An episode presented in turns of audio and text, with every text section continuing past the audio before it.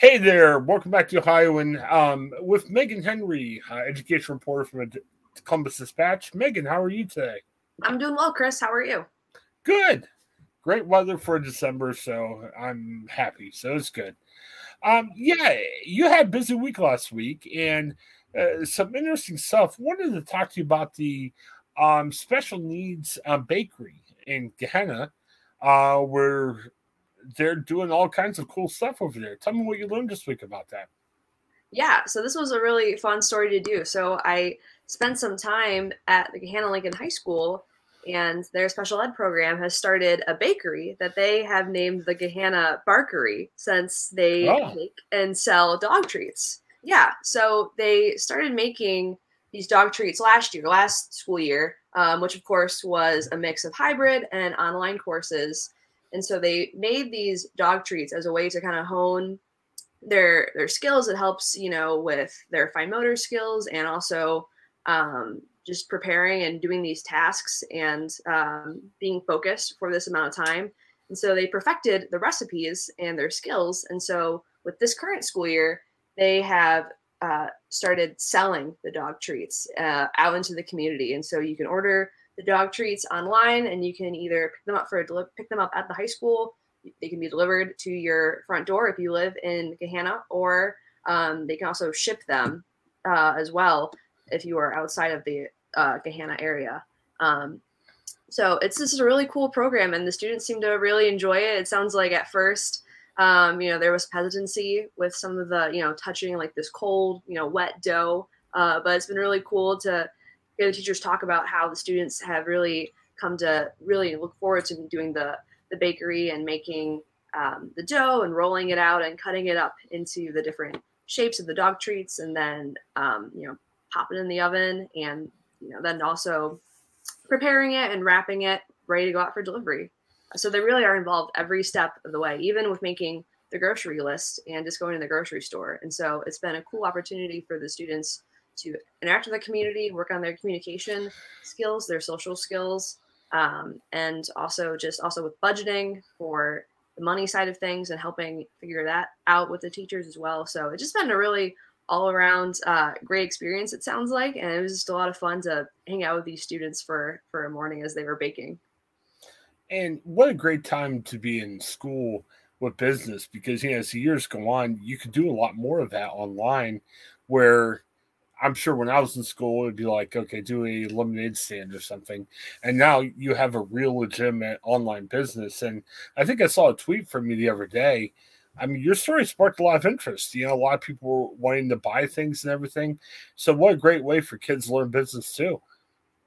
Yes, definitely. Uh, it was funny. The teachers I talked to for the story, they were saying, I was asking them, you know, how many orders that they've done so far this year. And they were saying how they're preparing for when the story comes out to get um, a, an influx of orders. And so I had received a bunch of reader emails when the story ran in print, uh, asking how to, how can they order these dog treats? How can they place an order? Um, so that made, made me happy to hear. That kind of warmed my heart. Um, it's always nice to, you know, get a kind response from readers, but an even better thing to get a response from readers asking, how can we support um, this program and actually buy, buy the product? So That was that was just really um, a great way to a great spot in the week, basically. Great. Um, how's this helped out them with? Um, I know from personal stories with me having a couple of special needs kids, how hard special needs education can be. Has this helped the school better provide special education? It sounds like a good program that the school has that probably enhances what their special needs offerings are.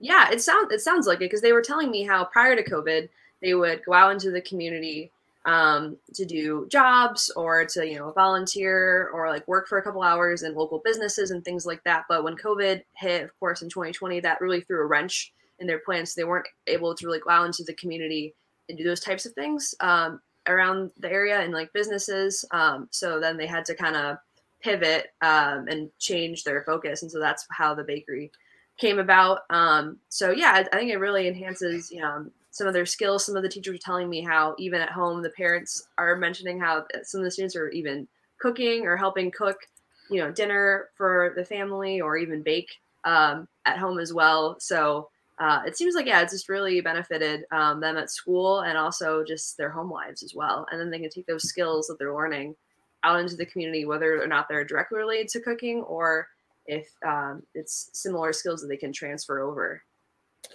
Well, it sounds like a great gift idea. I mean, we're in the Christmas gift giving season.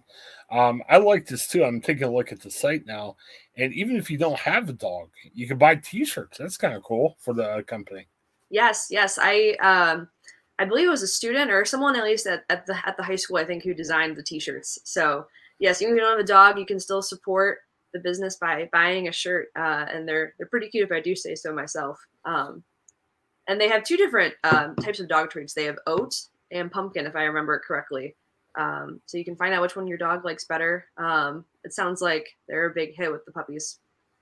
That'll help. I, I forgot to feed the animals right away uh, this morning, and my animals were yelling. Well, not yelling, of course, but I mean, they were following me around, grumpy, and it, it was tough. So, yeah, this would be a good thing to get your animal um, for a snack or a, you know, a little treat there. It sounds good. All right. Well, um, and this is an ongoing business, right? This isn't just for a certain amount of time. You can get it other times than Christmas, I'm imagining, right?